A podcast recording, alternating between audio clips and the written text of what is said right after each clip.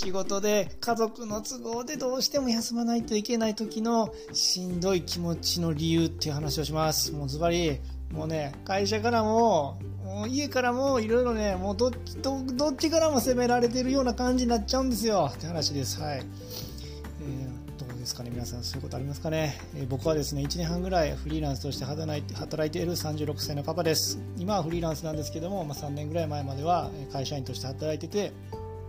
午前休取って子供のね、えー、病院に連れて行ったりとか、はたまたもう1日休まなあかんとか、午前だけ行って午後午後休取って、えー、子供を病院に行ったりとかなんかそういうことをしてました。でどうですかね皆さん。そういうことをしてる時って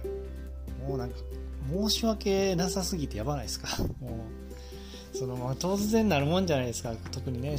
ちの娘も小学校の時はやっぱすぐ体調崩してたんで何かあったらすぐ熱出してすぐに、ね、病院連れて行ったりって背中がかって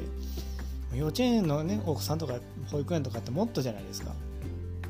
うその時ってもう、もうどうですどうですってもう言うかも答え出てるんですけど、もう地獄じゃないですか、もう。これ多分経験ない人じゃないとなかなかわからないと思うんですよね。これ本当ね、まずまあ会、会、いや、そんなんね、会社の仕事もちゃんと余裕持って進めてて、ね、やってたらいけるんでしょうって思うじゃないですか。まあ、ね、僕はどっちかというと、そういう計画性がない人間で、まあ、会社でもね、ちょっと迷惑をかけることが多かったり、何よりまあ出来た結婚してね 子供を作ってるようなあの無計画人間なんで当然家庭でも無計画だったりなんでまあまあそういうのが苦手なんですよね。だからあの本当に迷惑ばっかりかけて先輩すいません先輩すいませんとか言ってもうねそんなことばっかりやったんですけどこれの辛いところってあの全然自分が報われないんですよね。どう、どう、多分経験ある人しか分かんないんですけど、多分子供がね、熱出してたら、それは病院連れて行かなあかんし、家帰ってきたら薬飲ましてとか、ご飯を作ってあげてとか、ちょっと面倒見るしかないじゃないですか。特に共働きの場合やったら自分がやるしかないじゃないですか。共働きじゃなかったとしても、これ聞いてる奥さんとかママさんやったら、私が対応せなあかんとかあるじゃないですか。パートで働いてて、ちょっと子供のね、が学校で保育園行ってる間パートとかっていう奥さんもいらっしゃると、ママさん奥さんいらっしゃると思うんですけど、でもそんな時に限ってね、やっぱり、限ってっていうか、子供さんがね、体調崩したら自分が行かなあかんってなった時、まあ、その職場には申し訳ないし、で、子供の面倒を見てるのって、まあ、本当に自分の人生と中で第一優先じゃないですか。当たり前なんですけど、子供がやっぱり、ね、あの、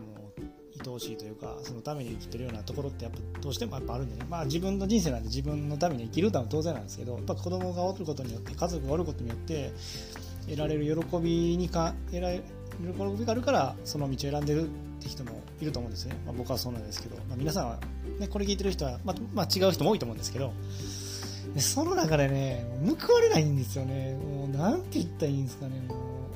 いや、お前さ、そんな見返り求めてるんちゃうでって言われるかもしんないですけど、いや、ほんま報われないんですよ。この感覚誰にもわからないんですよね。多分絶対誰にも分かってもらえないと思うんですけど、誰か分かってくれないかなっていう感じで言ってます。いや、もう、どうですかね。なんか、いや、同じような人おると思うんですけどね。一人ぐらい、その、まず会社には申し訳立たないし、じゃあ子供の面倒見てるけど、なんていうか、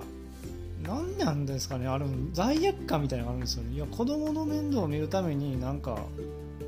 ていうか子供のために生きてんのになんでこんななんか申し訳ない気持ちで家におるやろとか、なんかもちろんね、仕事の運び方が下手くそやから悪いからに決まっとんですけど、なんかそういう時に考え、結構そういうことも結構重なって結構やっぱ転職に踏み切ったことあったんですよね、やっぱりもう。どう若いても子供がやっぱ午前もう体調崩すの多かってどうしてもってなって一回塾の先生に転職したことあったんですよね、まあ、やっぱ塾の先生って午前中はまだあの融通聞くじゃないですかっていうのもあって転職し、ね、もうあのフルタイムの会社から塾の先生転職ってことをほんまに1回やったんですよね。でそれぐらいねもうねあのもともとあれですよ。僕自身のね仕事ぶりも悪かったのもあります。ほんまに。もう全然全然使えなかったと思います。本当に申し訳ないと思うんですけどね。それもありますけど決め手はやっぱり子供がやっぱりきつかったってあるんですよね。正直なところ。ほんまに罪悪感しかなくて毎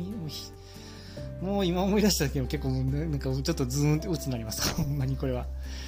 で、なんかね、だから今日の放送はですね、だから、なんかちょっとね、身近な人でそういうなんかね、なんかその家族の都合でちょっとねなかなかあの連絡つかなくなって迷惑かけちゃったなっていう人がなんかねちょっと身近なところであのまあ、ていうか僕がねそういう そういう過去もあったってことでもうちょっと思い返してねそのなんかそういうこともありますよねっていう話をちょっとしておきたくてあの本当にあなただけじゃないですよということを言いたいです。本当に僕もめっちゃ気持ちわかるんで。もうなんか生きづらい生きづらいですけどなんていうかあのうまいこといけるいけれるようなやっぱり僕が選んだ道はフリーランスっていう道を選んでいろんな仕事をねなんていうか生き方に働き方を合わせっていう選択肢を今は選んでます。もちろんあの僕自身そんな仕事をバリバリできる人間じゃないと思ってるんでまたもひょっとしたらなんかもういわゆるなんかも労働労働仕事みたいな体体使う仕事とかにまた会社入ったりとか全然あの考えてますんですけど今は頑張ってるって感じですね、はい。まあ、まだまだなんですけどね、はい、どうですかね。そんないろんなねいろんな生き方あると思うんでまた教えてほしいです。はい。ということでねあの家族が家族の都合でどうしても会社休まなあかんけどもうそれが辛すぎて辛すぎてっていう話でした。もうなんでかって言ったらもうね報われないんですよね。なんていうかもう本当に思い出したくない。っていう同じような思いしてる人いましたらね本当気持ちわかるんであのなんていうかねあの生き方をなんとか変えていけたらいいですよね。はい。っていうこんな感じのねフリーランスとしてのね本当に生きてるリアルな話をねあのちょいちょいしてます。はい、ちょいちょいというか、そればっかりしてます。はい。よかったらね、フォローしてもらえたら聞き逃しがなくていいと思いますんで、よかったらお願いします。どうぞです。はい。えー、まあ、なんか最近ちょっと涼しくなってきてね、あの逆に涼しいのがなりすぎちゃうかってぐらい、どうですかね、あの今ちょっと東京にいるんですけど、東京はね、割と涼しい感じなんですけど、皆さんの住んでる地域はね、どうでしょうかね？どうでしょうかね？ってなんかちょっと赤ちゃんみたいになったんですけど。はい、ということでね、あの、また次回も聞いてもらったら嬉しいです。はい、最後まで聞いてもらってありがとうございました。えー、本当ね、ちょっと寒くなってきたんですけど、急にそうなったんですけどね、風邪とか、あの寒くなった地域の人は、ちょっと風邪気とかね、ひかないように気をつけてもらったらなと思います。最後まで聞いてもらってありがとうございました。それではまた、バイチャ